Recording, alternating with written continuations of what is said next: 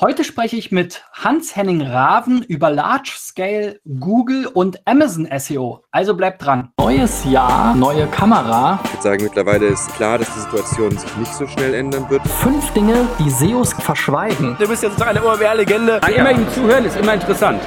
So, Freunde, mein Name ist Christian B. Schmidt von der SEO-Agentur Digital Effects aus Berlin und ich ähm, interviewe hier für meinen Podcast SEO Driven verschiedene spannende Gäste. Ja, äh, heute mal wieder einen Inhouse SEO und zwar einen sehr interessanten Gast, der Henning, der ähm, über verschiedene Stationen in der Berliner Startup- und Internetbranche sich äh, sozusagen hochgearbeitet hat zum Large Scale SEO und mittlerweile sogar von Google weitgehend weg hin zu Amazon-Optimierung.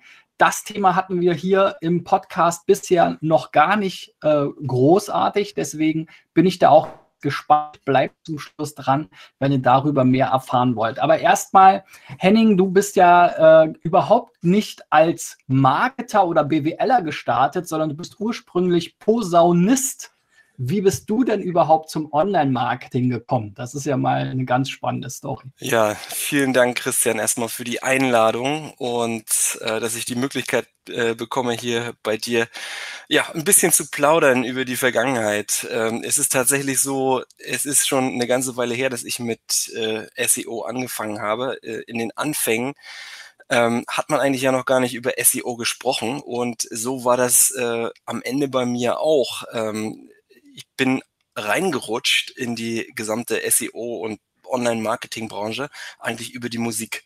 Ähm, ich bin ausgebildeter äh, Posaunist und habe auch damals äh, viel Musik gemacht, hier in der Berliner Ska- und Reggae-Band äh, The Special Guests. Vielleicht kennt die noch der eine oder andere. Und ähm, habe damals auch schon zu Studiumzeiten ähm, ja, ein Praktikum gemacht in einer Webagentur und äh, habe dort in dieser Webagentur ähm, ja Künstler-Webseiten betreut. Äh, das waren unter anderem Künstler, ja wie Rosenstolz, der, einem, dem einen oder anderen ist das sicherlich noch ein Begriff, ähm, aber auch Frank Zander und die Gebrüder Blattschuss äh, in den Hansa-Studios damals. Also da gab es da so eine Connection in dieser äh, Internetagentur, in der ich gearbeitet habe. Und wir haben für die Webseiten gebaut, betreut. Damals noch gute alte äh, Flash-Anwendungen, teilweise programmiert. Ähm, Genau, und äh, so ging das alles los. Und ähm, das war sozusagen mein Einstieg, wenn man so will, in, den, in, in die Suchmaschinenoptimierung. Ich habe damals die Aufgabe als äh, ja, Praktikant gehabt, diese ganzen Webseiten für diese Künstler äh, in Webkatalogen anzumelden. Ne? Also dem, dem einen oder anderen sagt vielleicht noch, äh, Lycos, Yahoo, Alta Vista, Dino, Fireball etwas. Äh, das waren sozusagen noch vor äh, dem Google-Zeitalter äh, eigentlich die Kataloge, die da eine Rolle gespielt haben. Später ist einem dann ab und zu nochmal das Open Directory Project beziehungsweise Demos über den Weg gelaufen, weil das wofür Google auch nochmal irgendwie relevant war. Aber das waren damals die Kataloge, wo das so ein bisschen äh, losging. Und ich musste dann manuell immer checken, ob man in diesen Katalogen über eine einfache Suche der Künstlernamen oder bestimmte Keyword-Kombinationen diese Webseiten schon gefunden hat. So ging das damals los. Das war also absolut manuell. Es gab da keine Tools und gar nichts. Äh, und so bin ich da ein bisschen reingerutscht und habe dann auch in äh, meiner, sage ich mal, frühen Bandkarriere, in Anführungsstrichen, die Website-Programmierung übernommen für diese, diese Special Guest-Seite hier und ähm, habe da angefangen, mich ja, mehr für Suchmaschinenoptimierung zu interessieren.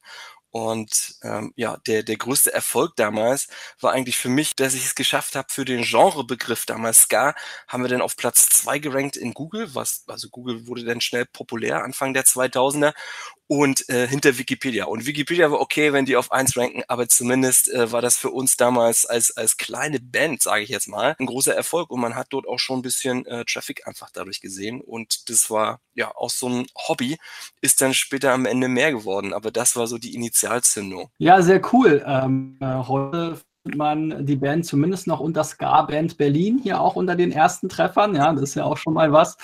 Ähm, da ist Google natürlich deutlich ähm, besser drin geworden, da zu differenzieren. Ne? Wenn man heute nach Ska sucht, dann kriegt man natürlich ja alles Mögliche vor allem ähm, so eher allgemeine Seiten. Ja, ja witzigerweise, ähm, ich war auch mal Editor einer Kategorie im ähm, Open Web Directory. Ja, äh, ich glaube, da war so ein bisschen das Spannende für Google, dass es eben ein redaktionell ähm, mit Admins, die da auch so ein bisschen eben aufgepasst haben, ähm, gepflegtes Verzeichnis war. Und das hat lange Zeit tatsächlich noch so ein bisschen wie so die Wikipedia eigentlich so einen Boost gegeben, wenn man da mit seiner Website drin war.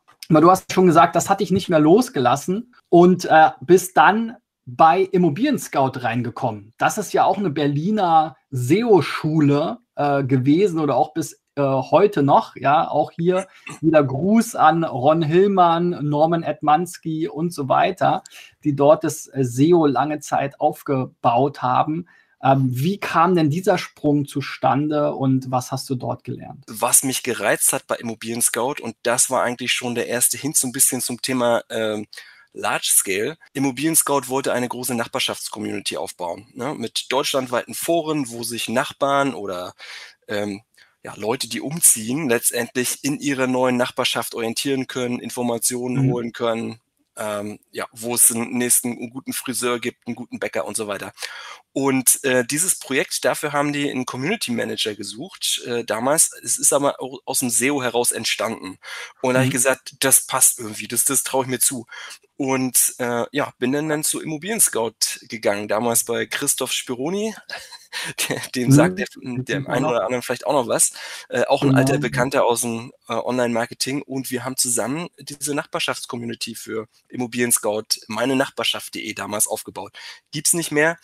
Ähm, ist ähm, allerdings in relativ kurzer Zeit haben wir da eine beträchtliche organische Reichweite damals aufgebaut, aber das Konzept mit den Foren ist auch ähm, durch das Aufkommen von StudiVZ und den großen sozialen Netzwerken wie Facebook kam dann später, ist das alles abgewandert in diese großen sozialen Netzwerke und ja. Foren haben sich halt äh, also in regionaler Form nicht so wirklich durchgesetzt in Deutschland mehr. Ähm, es gibt natürlich für bestimmte Themen immer noch Foren und Deutschland ist ja so ein bisschen bekannt als Forenland. Dieses Projekt haben wir dann später umgewandelt in ein großes Branchenbuch letztendlich mit regionalem ja, Bezug letztendlich und haben die ganzen Points of Interest äh, ja, dort in diesen regionalen Bereichen dann halt aufgebaut. Im Large Scale ist das schon ein Stichwort gewesen. Also wir haben das Large Scale aufgezogen mit vielen Studenten, die uns da geholfen haben, ähm, auch für Geld äh, Beiträge einfach zu äh, schreiben in diesen Foren, um da initial erstmal eine Befüllung und ein Gespräch halt hinzubekommen. Ne? Ähm, was wir dann im nächsten Schritt gemacht haben und bei Immobilien Scout muss ich ehrlich sagen, das war, war eine super schöne Zeit, weil das war ein Arbeitgeber beziehungsweise eine Company, die natürlich auch entsprechend monetär gut aufgestellt war. Die sind gewachsen und wir hatten Budgets äh, auch für SEO-Maßnahmen, wo man auch im wahrsten Sinne von Large Scale am Ende sprechen konnte. Ne? Und mit dem Aufkommen der Bedeutung oder der größer werdenden Bedeutung eines professionellen Link-Marketings, äh, Content-Marketings, davon hat man damals auch schon gesprochen, äh, haben wir im Grunde genommen genommen dann, und das war dann meine Verantwortung im Unternehmen, Linkbuilding professionalisiert und im großen Maßstab bei Immobilien Scout aufgebaut. Das war die Zeit bis 2012, auch sage ich mal, bevor die großen Updates wie Penguin quasi kamen und die verschiedenen Iterationen, die dann kamen und wo teilweise die Link-Netzwerke, Linklift und Co. abgestraft wurden.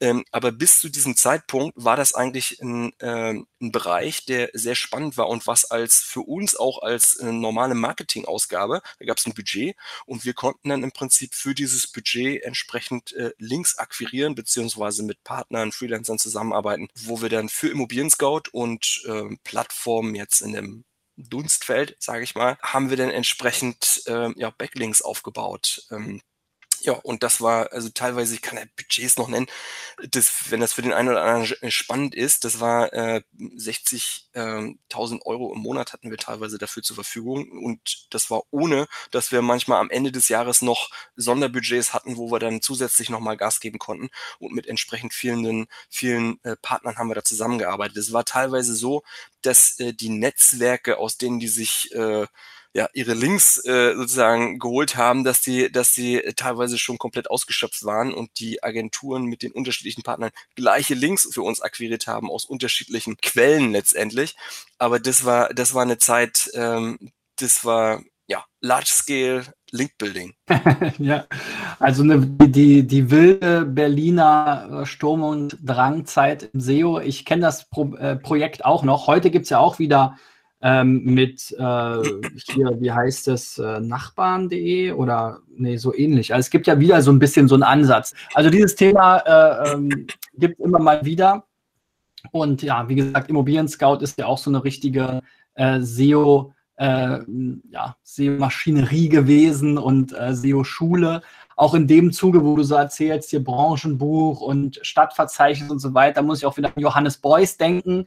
Den habe ich nämlich mal über Ron Hillmann kennengelernt, noch in meiner Zanox-Zeit. Der hatte nämlich mit cityreview.de auch eine Seite aufgezogen, wo er zu jeder Stadt in Deutschland entsprechend äh, automatisiert Content zusammengezogen hat. Ja, also diese ganzen Ansätze ähm, waren damals sehr, sehr äh, erfolgreich. Also wirklich auch Large Scale, auch im Sinne von technisch einfach viel. Du bist dann aber auch diesem ganzen Immobilienbereich äh, so ein bisschen gewissermaßen treu geblieben, weil als nächstes, wenn wir jetzt hier nochmal auf dein LinkedIn-Profil schauen, bist du bei Käuferportal beziehungsweise dann später Around Home gelandet. Die hatten ja ein Rebranding. Ich werfe mal das äh, Stichwort Linkglocke. ding, ding, ding. Wo du gerade schon über Links gesprochen hast. Der Werdegang von mir, der, der spiegelt natürlich auch das ein bisschen wieder die Geschichte des, des SEO. Und während ich bei Immobilien Scout über Linkaufbau im großen Stil gesprochen habe, ähm, was bei Käuferportalen der Fall war, war genau das Gegenteil. Ich kam dorthin und es war im Prinzip in-house, nicht wie wir das mit Immobilien Scout gemacht haben, mit externen Partnern, gab es eine ganze Abteilung, das waren halt über 20 Leute, also mit Studenten und Praktikanten, aber über 20 Leute, die eigentlich die einzig und allein nur die Aufgabe hatten, Links zu bauen für Käuferportal selber und auch eine ganze Reihe von Satelliten, die die aufgebaut hatten, also für Linktausch oder ähm, für ähm, ja, Lead-Generierung zum Beispiel und so weiter. Es war, also diese Geschichte, also ich habe gedacht, das, das gibt's nicht. Ähm, das war wie so eine Drückerkolonne. Also einer meiner Vorgänger hatte das aufgebaut. Das heißt, die mussten den ganzen Tag telefonieren und schreiben äh, und mussten Links rankriegen. Und immer wenn jemand äh, einen Link äh, sozusagen gesetzt bekommen hatte und die Nachricht dann kam, hier, der ist online, dann musste der nach vorne gehen und so eine Glocke läuten. Ne? Also so richtig wie so, mhm. so ein Sales-Team letztendlich. Und ähm, also meine Aufgabe war es natürlich dann Large Scale und das ist leider dann auch äh, kurze Zeit, also sechs Wochen nachdem ich dort äh, äh, bei Käuferportal angefangen habe, haben die einen riesen Penalty bekommen. Ne? Also richtig auch manuell und für verschiedene Verzeichnisse, Webseiten und so weiter ähm, in, in deren Portfolio. Also da hat sich offensichtlich auf äh, Google-Seite natürlich schon damals ähm, Quality Rater in, in, entsprechend auch manuell jemand sich da äh, näher mit auseinandergesetzt und hat sich das mal angeschaut, was da betrieben wurde. Und ähm, das war ein großes Problem. Also äh, ein Großteil der Umsätze ging natürlich über organischen Traffic und viele der guten Rankings, die wir auch mithilfe von Link-Buildings natürlich aufgebaut hatten. Und ähm, von einem Tag auf den anderen haben wir da über 50 Prozent Traffic-Einbruch gehabt. Ja, ein bisschen kam noch über Brand rein und so weiter, aber es, es war im Prinzip so dramatisch, dass wir sogar äh, also Teampersonal abbauen mussten.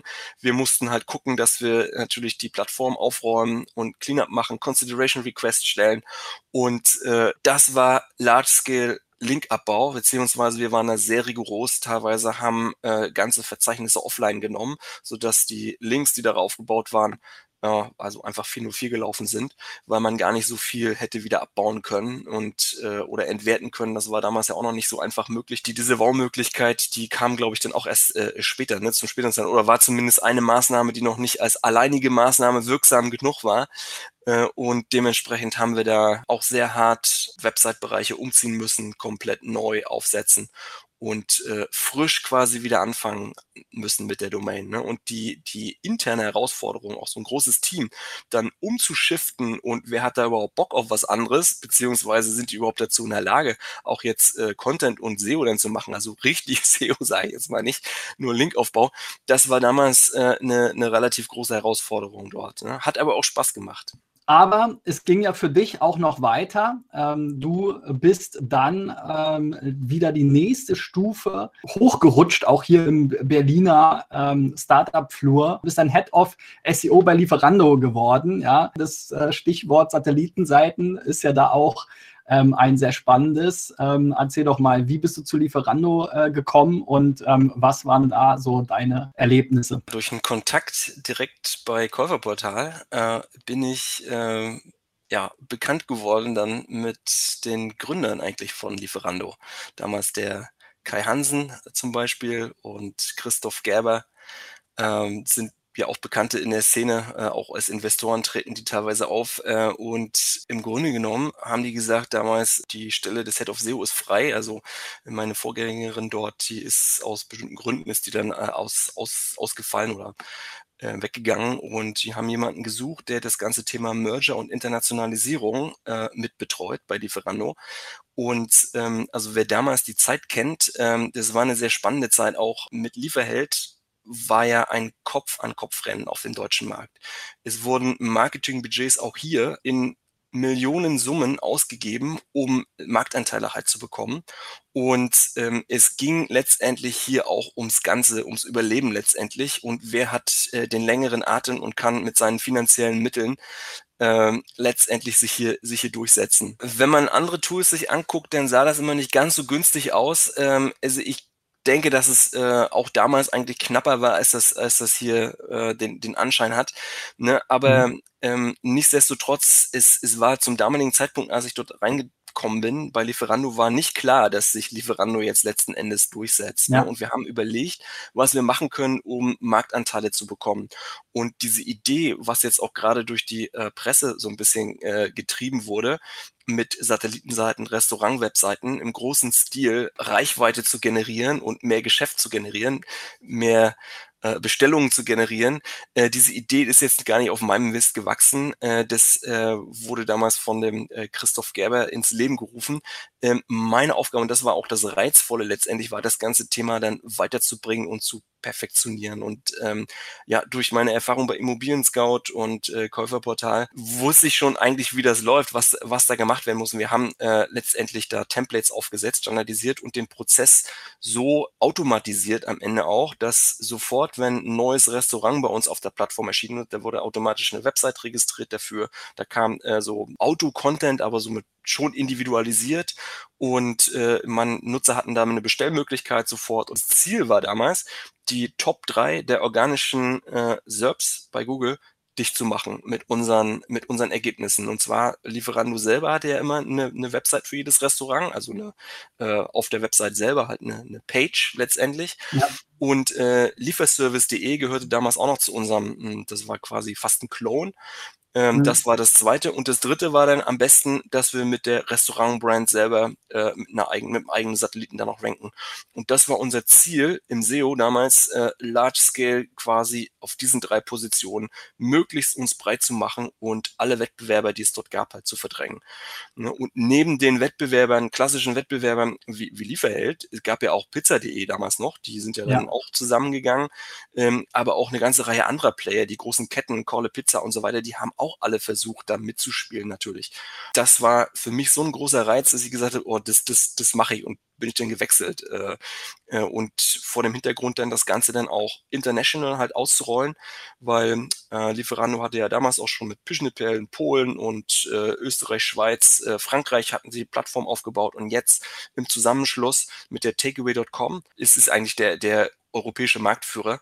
Ähm, das war damals aber nicht abzusehen, aber diese, diese Phase habe ich dann im Prinzip mit begleitet von der deutschen Perspektive aus. Ja. Tatsächlich in meiner Wahrnehmung war, hatte auch immer Lieferheld eigentlich den, die, die Nase vorn so im, die haben, vielleicht war das jetzt auch durch meine Bubble, ja, wieder Ron Hillmann hier gegrüßt, ähm, da auch irgendwie so ein bisschen äh, die, die, die, äh, sozusagen die, die beeinflusste Wahrnehmung, aber mit der ganzen Werbung und so weiter ähm, äh, waren die schon sehr, sehr stark unterwegs und ich glaube, die waren auch sehr, sehr äh, stark gefundet. Ne? Erinnert mich so ein bisschen an unser Preisvergleichssystem Ekato, hatte ich äh, vor einiger Zeit auch mit dem Arthur mal drüber gesprochen. Ja, wir haben ja im Prinzip auch von den ganzen Shops die Daten zusammen ähm, äh, gezogen und dann ähm, auf tausende Websites, äh, die wir dann als Affiliate-Partner provisioniert haben, ähm, auf Subdomains verteilt, inklusive großen Domains wie ZDNet oder CNET und so weiter, SZ Online.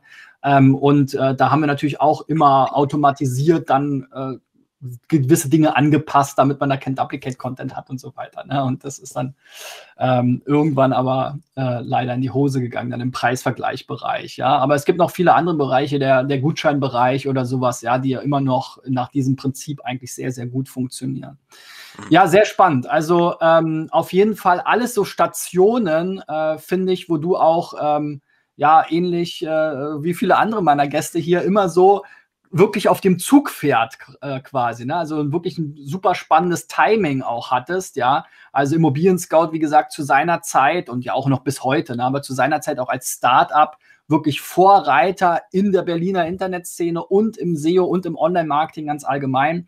Dann eben ähm, Around Home beziehungsweise Käuferportal eben auch so eine SEO-Maschine, ja, äh, Lieferando dann die große äh, der, der, der gro auch der große äh, Kampf, wie du es beschrieben hast vor ein paar Jahren. Also immer so ähm, wirklich auf den heißesten Themen hast du da gesessen.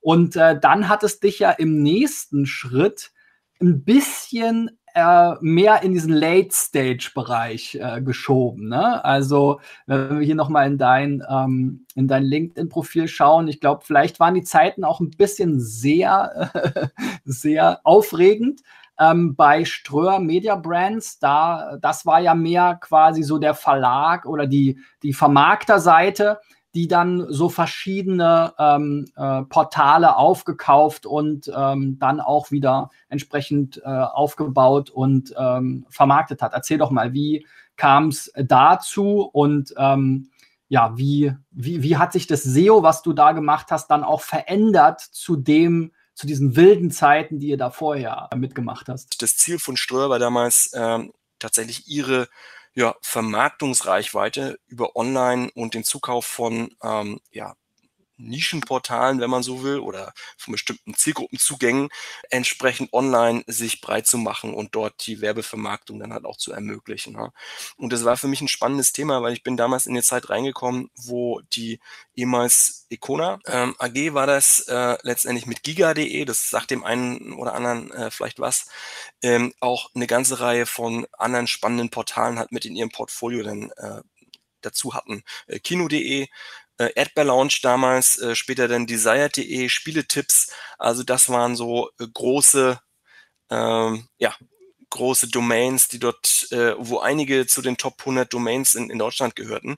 Und ähm, das die große Herausforderung war hier, ähm, also erstmal hatten wir ein Riesenteam, wir hatten über 30 Leute, bestehend aus Redaktion hauptsächlich. Und meine Aufgabe war es dann da erstmal auch SEO-Team aufzubauen, weil natürlich äh, durch den Zusammenkauf da jetzt gar nicht die Manpower, die internen Ressourcen da war, um das auch SEO-seitig angemessen zu betreuen. Im Grunde genommen ging es darum, sich anzugucken, welche effizienten Maßnahmen können wir möglichst plattformübergreifend aus einer Hand bestimmte Standards etablieren, hier äh, schauen, wie wir wir auf eine gleichmäßige technische Basis das Ganze bekommen.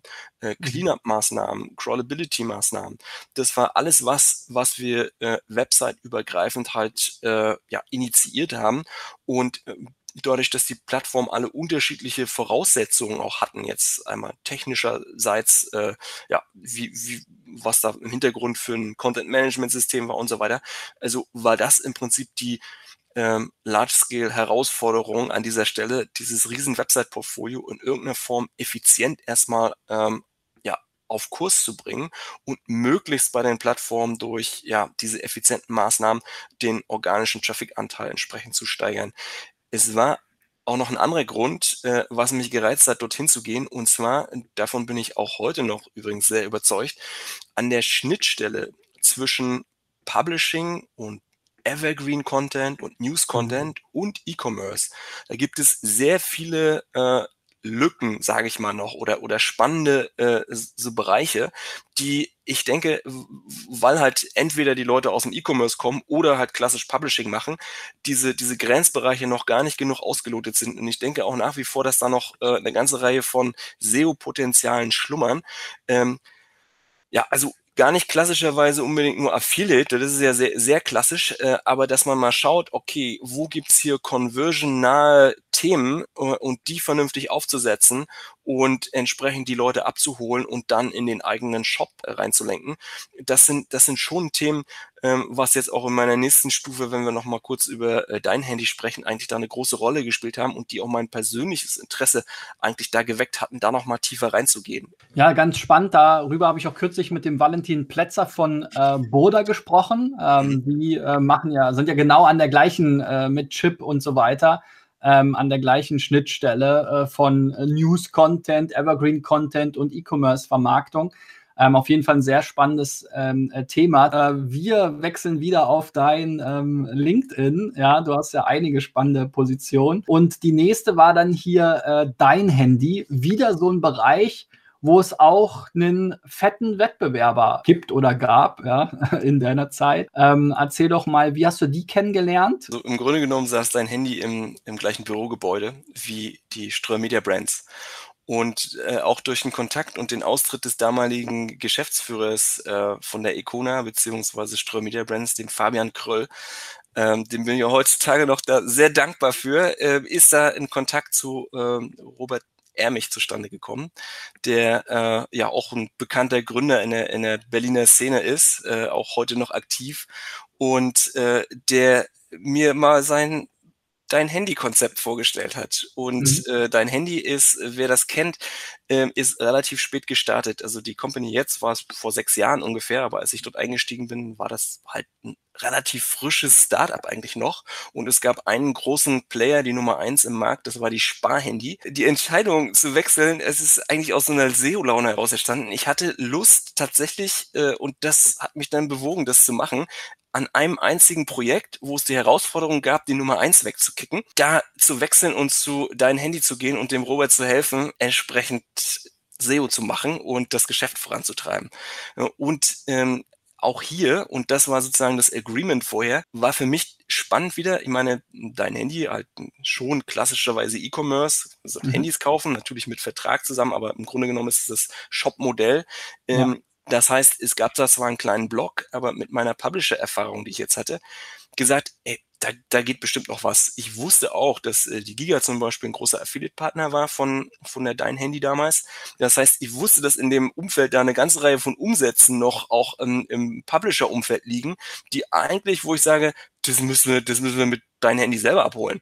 So, und äh, dann habe ich dort ein Redaktionsteam weiter auf und ausgebaut und natürlich haben wir auch mit den E-Commerce-Erfahrungen, die ich hatte, da entsprechend die Plattform äh, strukturiert, neu strukturiert, viel strukturelles SEO auch wieder gemacht und äh, haben letztendlich dafür gesorgt, dass äh, diese Plattform nachher eine Reichweite von, als ich da ausgestiegen bin, von knapp drei Millionen organischen Visits im Monat hatte. Das heißt, das ist irgendwie versechsfacht oder sowas. Bei 500.000 waren sie, als ich da reingekommen bin. Und wir haben das ähm, zu großen Teilen natürlich geschafft durch Aufbau von redaktionellen Inhalten, äh, Evergreen Content. Wir haben auch ein bisschen News gemacht, aber hauptsächlich war die Strategie über Evergreen Content und Conversion nah, entsprechend äh, dort Reichweite aufzubauen.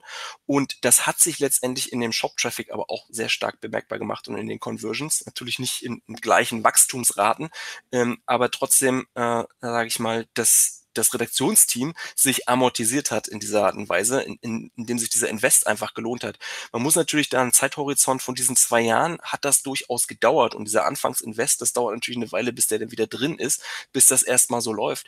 Aber das ist ein Modell, wo ich auch heutzutage noch überzeugt davon bin, dass ähm, wenn man im E-Commerce heutzutage noch was reißen will und Marktanteile gewinnen will, in diesem Spannungsfeld zwischen ähm, ja, Publishing, Evergreen Content, News, da mal zu gucken, ob man da was machen kann. Und wir haben also Proof of Concept mit der Dein Handy das eigentlich äh, erreicht, dass wir äh, innerhalb von zwei Jahren da ein Modell aufgebaut haben und gezeigt haben, dass das, dass das funktionieren kann und was sich durchaus rechnet mit den Nebeneffekten, die das natürlich für die Brand am Ende hat und für überhaupt Trust-Steigerung, Conversion-Rate-Steigerung und äh, diese, diese Themen, die damit zusammen im Zusammenhang sind. Ne? Also Linkaufbau haben wir nicht aktiv betrieben. Da kommt am Ende dann äh, doch auch sehr viel Grundrauschen rein, äh, auch was äh, Social Media Shares und Signals betrifft. Das ist nicht zu vernachlässigen. Ähm, das ähm, summiert sich am Ende und äh, resultiert dann auch in guter SEO-Performance.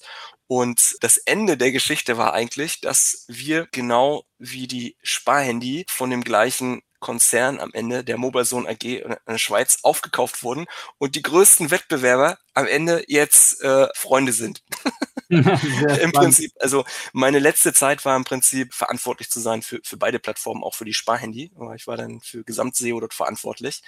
Ähm, allerdings sitzt auch dort das Marketing jetzt in Köln und ähm, ich bin zwar am Anfang da immer noch rübergefahren, also viele Grüße an die Kollegen, aber hatte mich jetzt entschieden, nächsten Step zu machen, über den wir vielleicht gleich noch kurz reden können. Aber das war eine Zeit hier äh, und ja, jetzt bis zum Schluss eigentlich, meine, ist ja jetzt noch nicht so lange her, Ende letzten Jahres bin ich ausgestiegen, ähm, jetzt mit dem letzten Google-Update im Januar haben wir da nochmal einen Kick nach oben gekriegt mit der Dein Handy. Das war äh, ein schöner Erfolg eigentlich, ein schönes, äh, ja, schönes Projekt. Und als SEO jetzt mein, meine Leidenschaft und mein Herzblut und Large Scale jetzt im Sinne von, okay, Redaktionsteam und in kurzer Zeit etwas hochziehen und mit der Erfahrung, die man aus den vorhergehenden Projekten hat, das äh, auch möglichst effizient dann halt hinzubekommen. Das ist das, was wir mit deinem Handy geschafft haben, glaube ich. Da war ja immer noch äh, Google und äh, so weiter, so dieses klassische SEO eigentlich äh, der Fokus, ja, bis dahin. Und äh, jetzt ähm, äh, bist du äh, bei KW Commerce gelandet. Erzähl doch mal, was die jetzt anders machen und ähm, wie du da jetzt wieder rangehst. Im Grunde genommen, KW Commerce ist eine E-Commerce Company, eine global aufgestellte, die eigentlich mit dem Betrieb von Webs, von Webseiten und Webshops an sich nichts zu tun hat, sondern die sich voll fokussiert auf die Marktplatzvermarktung von ihren Produkten und zwar das Large Scale. Das heißt, über 25.000 Produkte vertreiben die, ähm, oft gesourced in Fernost, äh, in Asien, aber auch in, bei deutschen Herstellern. Und ähm, das wird dann versucht, auf den Marktplätzen, wo Amazon aktuell aktiv ist, ähm, zu vertreiben. Aber wir haben auch, ähm, sind auch auf eBay unterwegs, Ball.com, Rakuten äh, und anderen Markt, kleineren Marktplätzen. Und ähm, ja, die große Herausforderung ist ja eigentlich unser Produktportfolio, äh, möglichst large scale auf allen diesen Marktplätzen äh, in den unterschiedlichen Sprachräumen mit unterschiedlichen Wettbewerbssituationen ähm, online zu bekommen und möglichst zu guter Performance zu bringen. Ja.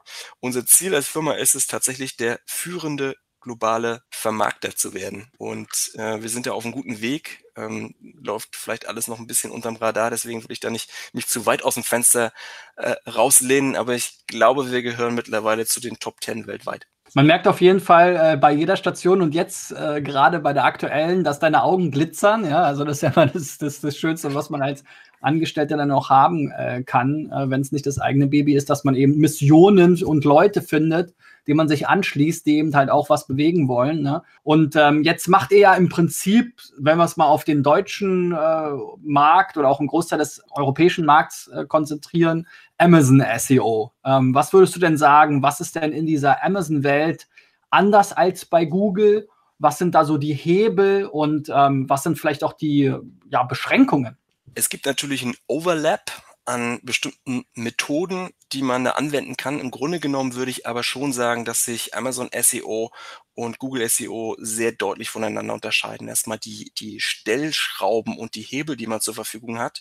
Jetzt gerade, wenn man auch aus dem Bereich Content kommt und versucht da mit Content was zu erreichen, äh, sind durchaus aber beschränkt. Es gibt zum Beispiel, und das ist wahrscheinlich auch eins der wichtigsten Unterschiede, einen sehr starken Zusammenhang zwischen Paid Performance mhm. und organischer Performance. Bei Amazon sieht man da einen sehr schönen Zusammenhang. Das heißt, wenn man ein neues Produkt launcht, ist es eigentlich äh, gerade in wettbewerbsintensiven Umfeldern nur noch möglich, Top-Rankings dauerhaft zu erreichen, wenn man auch einen gewissen ähm, ja, Paid Spend einfach hat und auf diese Produkte entsprechend einbucht und da entsprechende Signale, sprich Sales erzeugt, natürlich Bewertungen bekommt, möglichst positive, ähm, aber auch die überhaupt die Conversions und ähm, was an Customer äh, Success-Kriterien davon äh, Amazon gemessen werden, dass man die entsprechend stärkt und stützt über eine Paid-Kampagne und entsprechende Budgets, die man da ausgibt. Ja.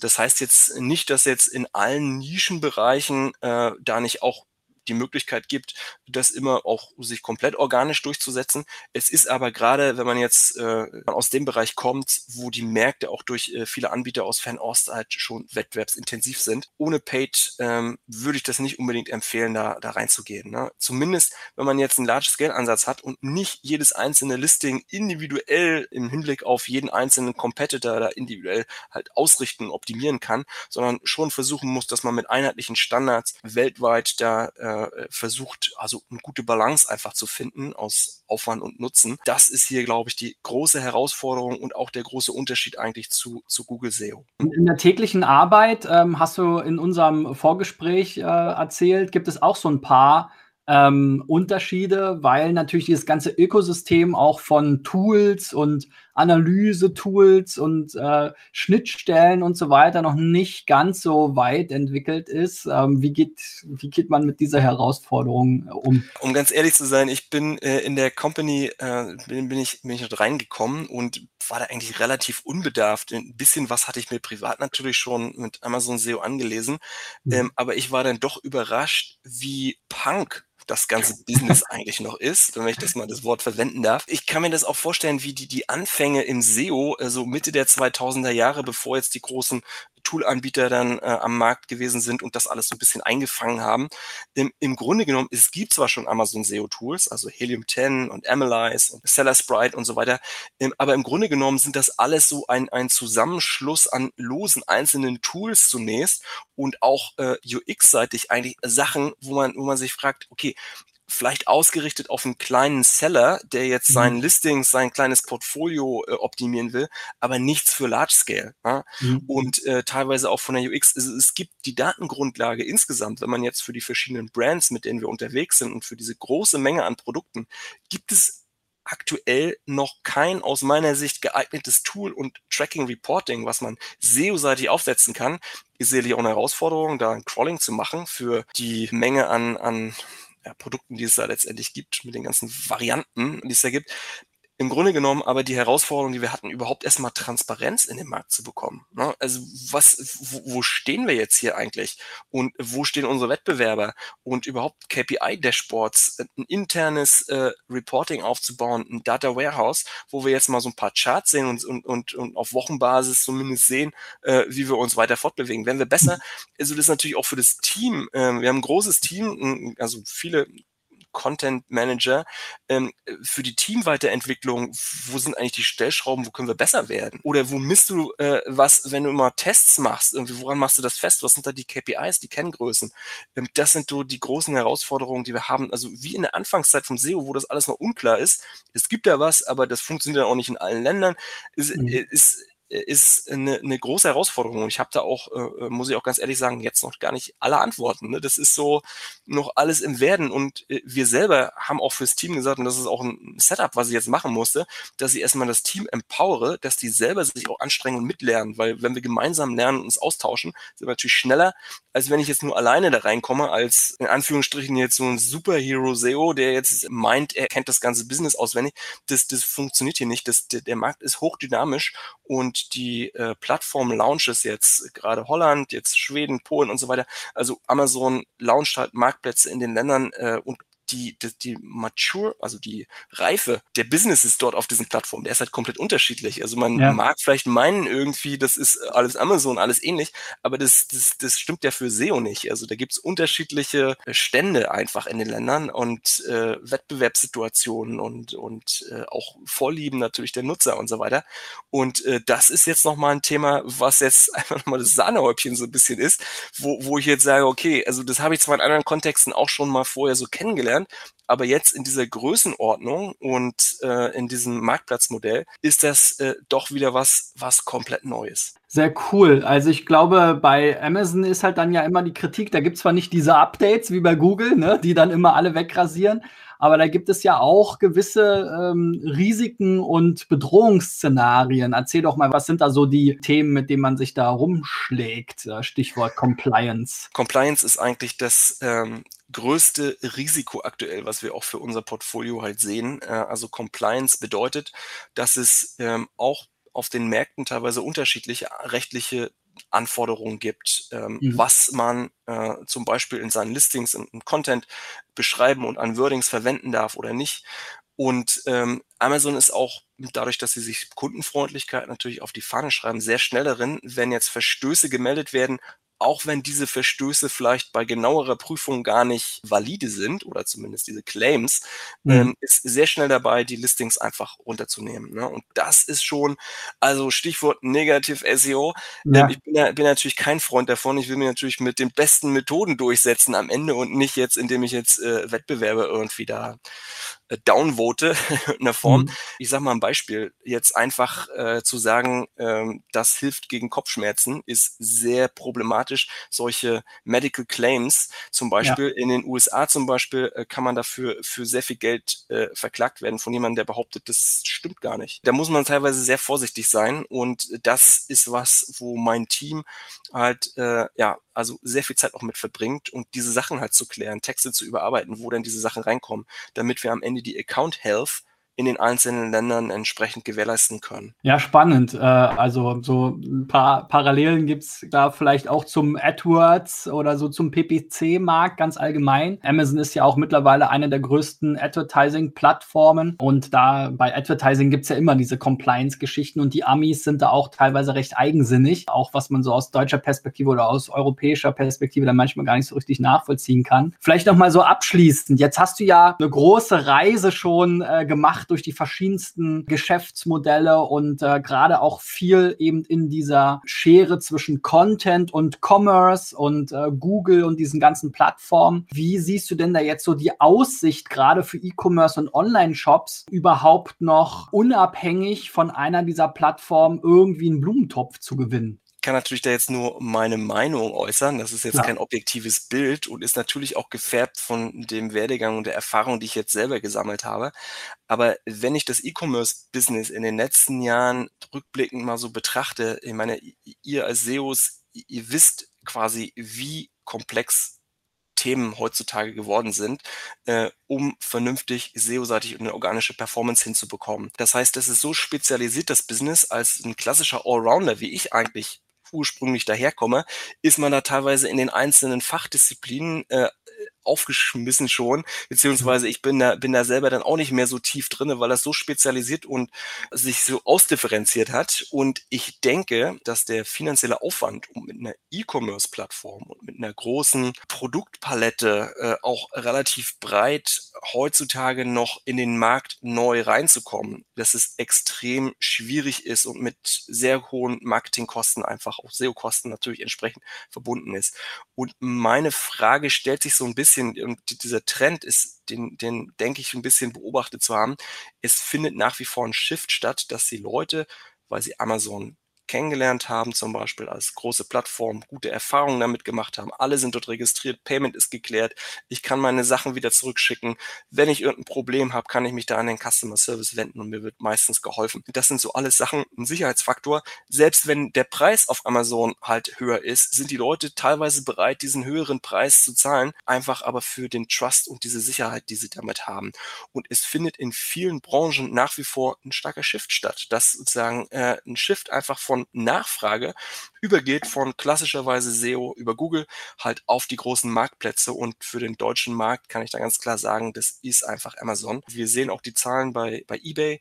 Ähm, das nimmt immer weiter ab und ich sehe, dass da so ein bisschen der Zug abgefahren ist. Und was ich bei vielen äh, E-Commerce-Bereichen auch gesehen habe, äh, Immobilien Scout, Lieferando und so weiter, es sind schon oft the winner takes it all. Es wird sich am Ende ein großer Player durchsetzen und äh, in dem Falle äh, für viele E-Commerce-Nischen und Bereiche kann ich mir gut vorstellen, dass da Amazon am Ende die Nase vorne hat. Ne? Das, das kann man sicherlich nicht pauschalisieren und da gibt's immer Bereiche, weiß nicht, Notebooks billiger und so, die, die ihre Nische haben. Aber im Grunde genommen so der, der große Trend und äh, auch das, was an Leuten Nachfrage, äh, jüngeres Publikum nachkommt, die wachsen einfach mit Amazon auf und für die ist das ganz klar, dass sie sich die Sachen nach Hause äh, liefern lassen dass das so ein bisschen der, der Trend ist und wir im SEO natürlich da entsprechend äh, ja, mitgehen können. Henning, vielen lieben Dank äh, für, für diesen äh, wirklich spannenden äh, Ritt durch deine äh, Karriere. Ähm, ich glaube, wir könnten noch über jede einzelne ähm, Station und jeden einzelnen Aspekt. Also allein zum Marktplatzthema würden mir noch zehn Fragen einfallen. Vielleicht machen wir mal,